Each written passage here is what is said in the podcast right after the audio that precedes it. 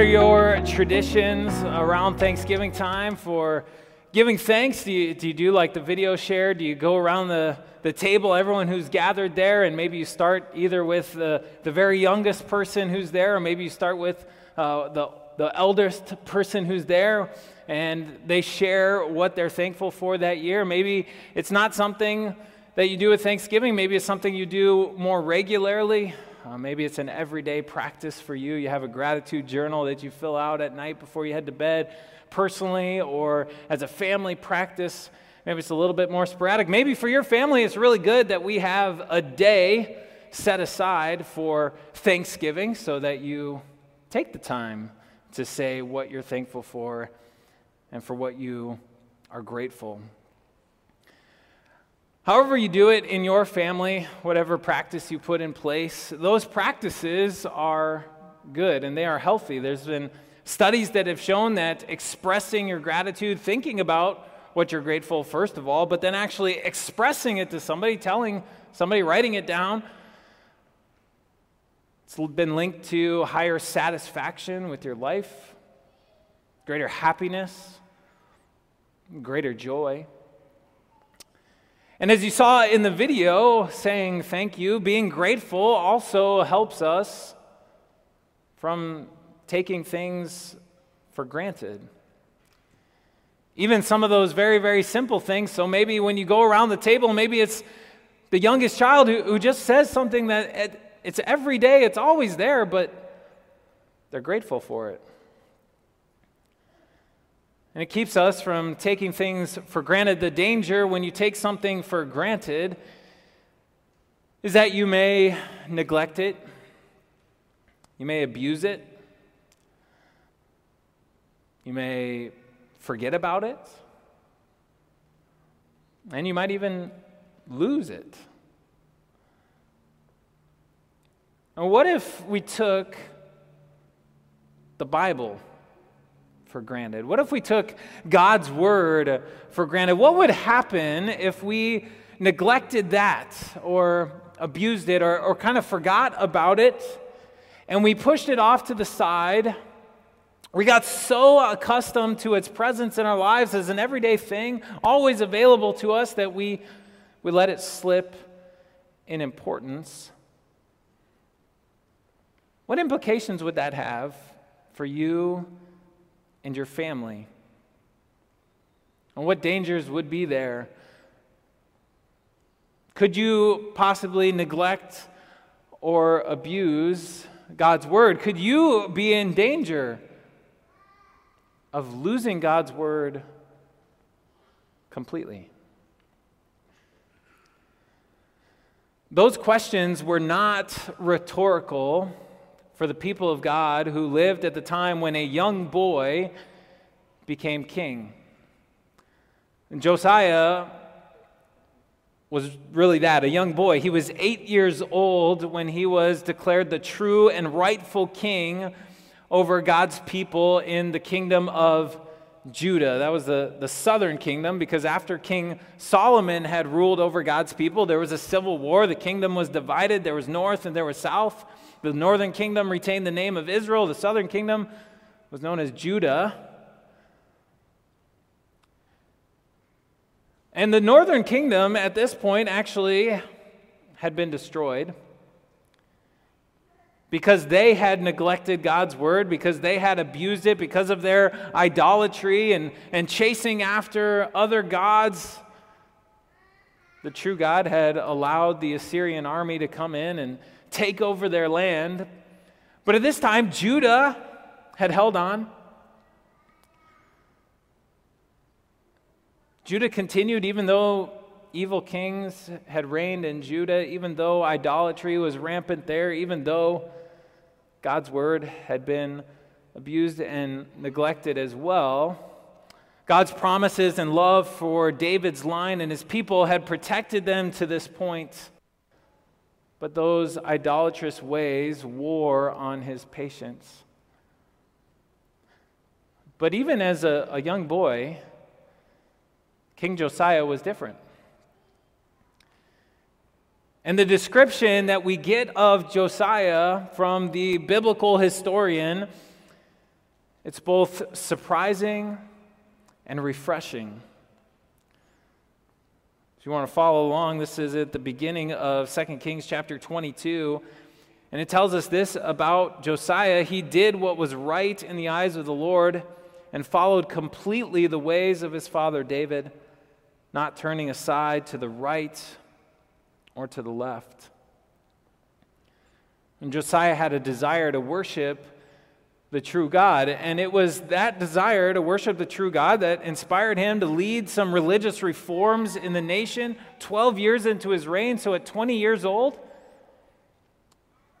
and then 18 years into his reign, at 26, he decided to begin a restoration project of the temple that had fallen into disrepair.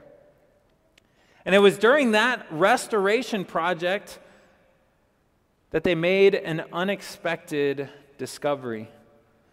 Verse 8 says this Hilkiah, the high priest, said to Shaphan, the secretary, I have found the book of the law in the temple of the Lord. He gave it to Shaphan, who read it.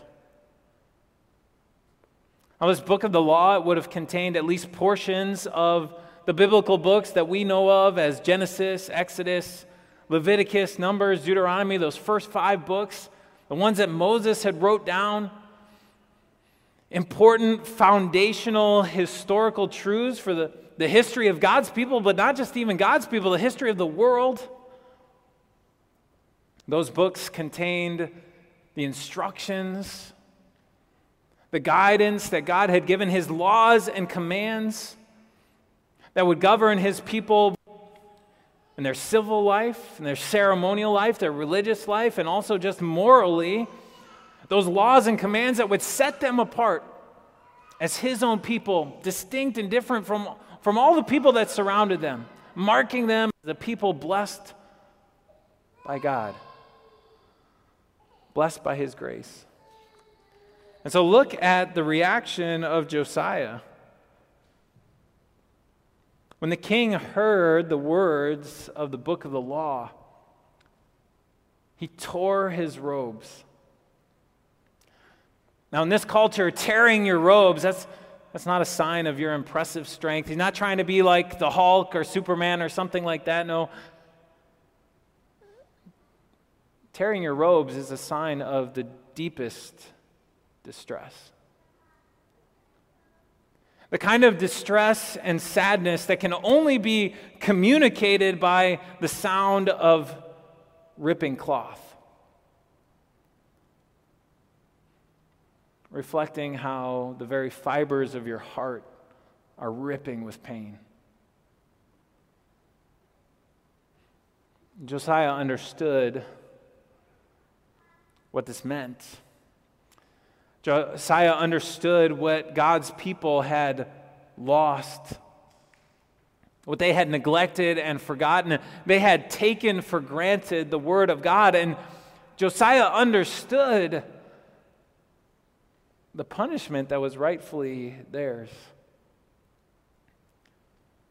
This is what he said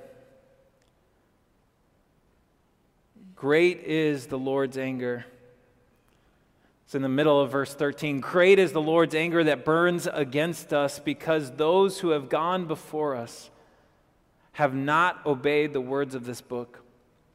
They have not acted in accordance with all that is written there concerning us. The pervasive evil of both king and citizen who had come before Josiah had shoved aside God's word. They forgot it, they hid it away, and the consequences were severe. Not only did they, did they lose all those commands and instructions that set them apart as God's own people, not only did they incur God's holy and zealous and, and just and righteous wrath, But they also lost everything that pointed them to the coming Christ. They also lost everything that declared to them God's incredible mercy, His unfailing love, His overwhelming grace. Losing God's word meant that they lost God's promises to undo all the damage, all the sadness that sin had wrought in this world.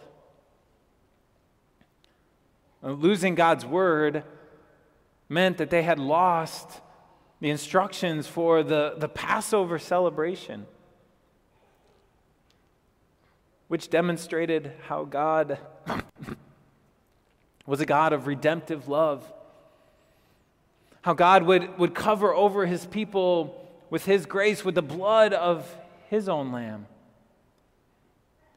Losing God's word meant that they lost a, a, true understanding of every step of that day of atonement, the day that declared to them that by God's grace their sins were removed from them far away, as far as the east is from the west, never to be attributed to them again. Losing God's word meant that they lost God's purposes for the temple. And God's promises and his desire to dwell among and with his people.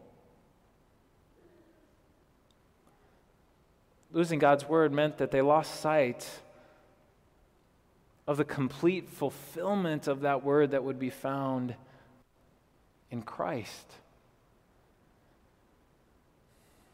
See, when you lose God's word, you lose sight of Jesus.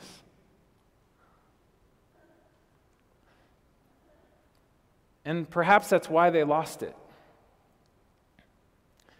If you approach God's word and you just see it as a list of rules to be obeyed, instructions to follow, guidelines for your life, well, then doesn't it make it easier to push it aside? Neglect it, and abuse it, to forget about it. But it's so important not to lose God's word. Fear and terror filled Josiah's heart as he thought about all that the people had lost. But joy and gratitude could take its place as he thought about all that the people had now gained again. And, dear friends, that's what I pray for you today. That joy and gratitude would fill your heart as you reflect on all that has been given to you in and through God's holy word. You have discovered again this precious treasure and everything that God declares to you through His Word. It's been preserved for you throughout centuries and ages. And this Word of God that you have, it's even more full, more complete than the book of the law that Josiah discovered. Because everything in this Word, it points you to Jesus. It points you again and again and again and again to God's grace. His mercy, His compassion that He has for you.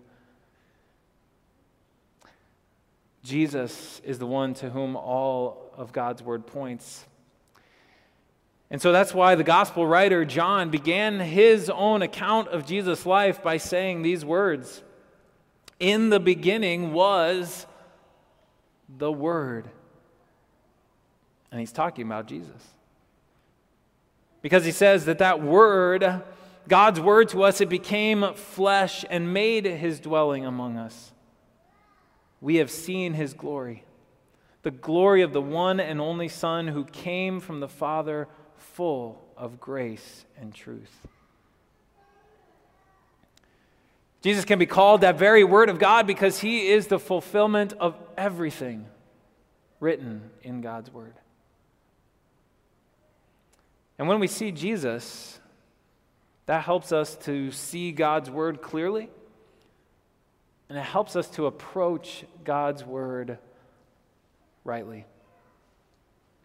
Maybe you haven't completely lost God's word. But is your own gratitude for that word of God, is it less than you would hope for in your own heart? Is it where you want it to be? Have you let your love for His Word slip? Has it become a little bit easier to, to avoid Sunday morning worship? A, a little bit easier, maybe, to, to just pass over the, the Bible reading that, that you were going to do in the morning or at night, the, the family devotions that, that you were going to start. Maybe you've never felt that God's word was worth your time worth your investment. Maybe God's word has always just aggravated you, frustrated you, it's felt overbearing and overwhelming. Just a bunch of rules that, that you can't actually live up to, you can't follow. And if you've had those thoughts, then may I ask you, how are you approaching God's Word? Are you looking at it as that list of rules to follow? Or are you looking at it as the revelation of the righteousness that has been given to you in Christ?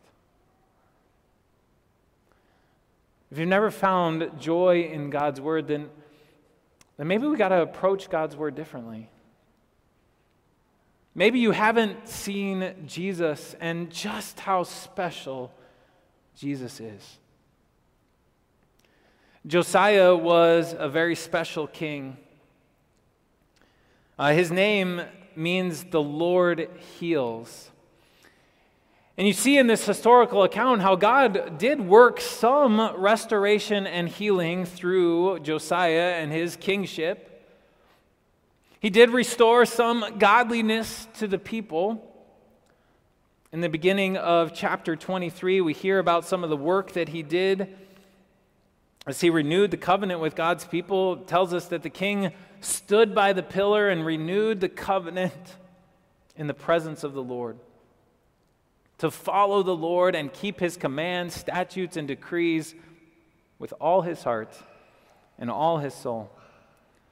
Thus, confirming the words of the covenant, that's the, the, the, promise that God had made to his people, that if they were faithful to him, he would always be faithful to them. He confirmed the words of the covenant written in this book. Then all the people pledged themselves to the covenant. And we celebrate. We think it's a, it's a turning point for God's people, but it wasn't enough. In that very same chapter, verse 26 tells us this. After it tells us everything that Josiah did, how he took down all the altars, all the high places, all the places where the people were worshiping other gods. Nevertheless, the Lord did not turn away from the heat of his fierce anger, which burned against Judah because of all that Manasseh, that was a previous king, had done to arouse his anger. Josiah was a special king, but what he did couldn't completely take away sin. It wasn't enough to remove the sin for the, the kingdom of Judah. It certainly wasn't enough to remove sin for the entire world, which is God, why God sent another king. Even though oh, Josiah didn't turn aside from the right or the left, he loved God with his whole heart, with all his soul. Not all the people followed, and even Josiah, he was a sinful man in need of rescue. And so God sent Jesus, a true king. And Jesus' name means the Lord saves. And through Jesus, God has saved you and me. He sent Jesus to save the whole world. to take away the sins of all. Jesus fulfilled all of God's word. He fulfilled all of God's word first and foremost as he lived perfectly the life that we couldn't live. He lived out God's law perfectly in our place. Jesus never turned aside from God's instructions, God's commands, neither to the left nor to the right. He always was right on. He loved God with all his heart, all his mind, all his soul every single day. And he lived that life for us. Jesus fulfilled all of God's word then as he died as a sacrifice to make us right with God. And Jesus was the king from David's line whose path to the throne came through the cross and a crown of thorns. But God's word reveals to us that in Jesus we stand righteous before God. In Jesus we can stand before God unafraid. And that truth makes God's word so valuable. A precious treasure for us because it points our hearts and our minds to Jesus always. It always has Jesus as the focus. And Jesus, Jesus truly was the greatest king who had ever lived because he's invited you into his eternal kingdom. And so, dear friends, let us never take for granted how important God's word is for our lives. And when we see Jesus as the center of God's word, that allows us to then live with joy. To, to listen to everything that God's word says, even those commands and the instructions for how to live our lives, not with terror, not with fear, but with joy and gratitude. We, we want to live our lives to reflect Jesus, shine Jesus out into our world to the glory of God so that others might know what Jesus means for them. Look at God's word not as rules, but as revelation the revelation that reveals to us forgiveness, grace, and mercy. So let's give thanks today. We know there's so much for which we can be thankful. Many blessings that God has given, but today let us be grateful, let us be thankful for the precious treasure that we have and the Word of God. And the one to whom that Word always points Jesus, our Savior. Let's give thanks that we see Jesus there. Amen. Amen.